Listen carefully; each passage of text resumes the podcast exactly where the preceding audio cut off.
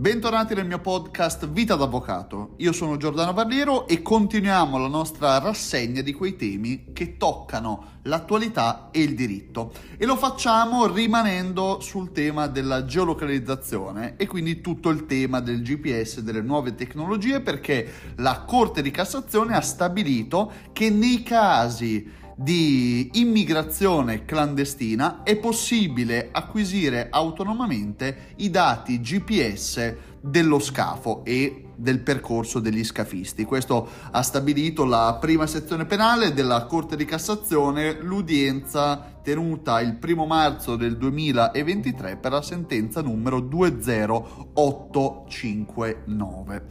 Ebbene, perché c'è una questione tecnica relativa a questa sentenza e qui scendiamo un po' di più nel tecnico, anche nella tecnica giuridica processuale, perché solitamente nei casi di immigrazione clandestina, quando c'è un'attività degli scafisti, noi abbiamo un reato che viene commesso su più paesi. Quindi si parte dal paese dove vengono imbarcati gli immigrati per arrivare in un altro paese che non è detto sia per forza l'Italia, come nel caso di specie dove sono stati imbarcati cittadini iracheni privi di titolo, quindi immigrazione clandestina pura, per arrivare in Tunisia, ma gli scafisti hanno fatto tappa a Reggio Calabria per rifornirsi di carburante, cibo e acqua. Ebbene, in questo caso abbiamo il reato di immigrazione clandestina con tre paesi: quello di partenza, quello di sosta, ossia l'Italia, e quello di destinazione, in questo caso la Tunisia. Quindi le indagini che porta avanti l'autorità giudiziaria italiana investono più paesi e quindi in questo caso, quando per fare le indagini sia necessario l'aiuto di autorità giudiziarie straniere, si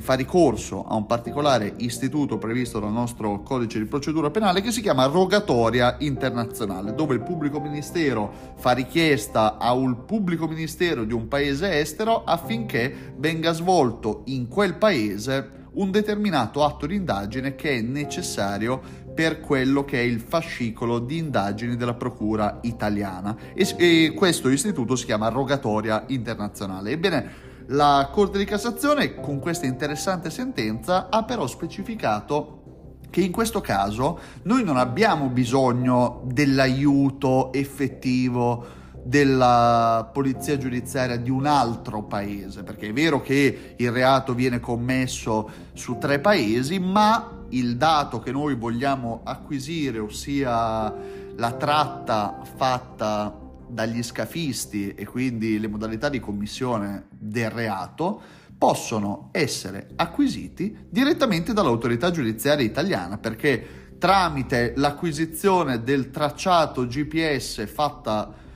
dallo scafo possiamo sapere esattamente come è stato commesso il reato e in quale tragitto è stato commesso. Quindi l'acquisizione dei dati GPS nei casi di immigrazione clandestina può avvenire anche senza il ricorso a questo istituto chiamato rogatoria internazionale. Quindi non c'è bisogno di andare a scomodare la procura di un altro paese, possiamo acquisirli direttamente noi, e questo è, per quanto possa suonare come un vuoto tecnicismo giuridico, è in realtà un passaggio molto interessante, e questo un po' per ricollegarsi anche al precedente episodio dove abbiamo parlato della geolocalizzazione, perché risiede in questo tecnicismo l'utilizzabilità della prova all'interno del processo, perché se non ci fosse questa massima della Corte di Cassazione sull'acquisizione autonoma dei dati dei GPS da parte dell'autorità giudiziaria italiana, vorrebbe dire che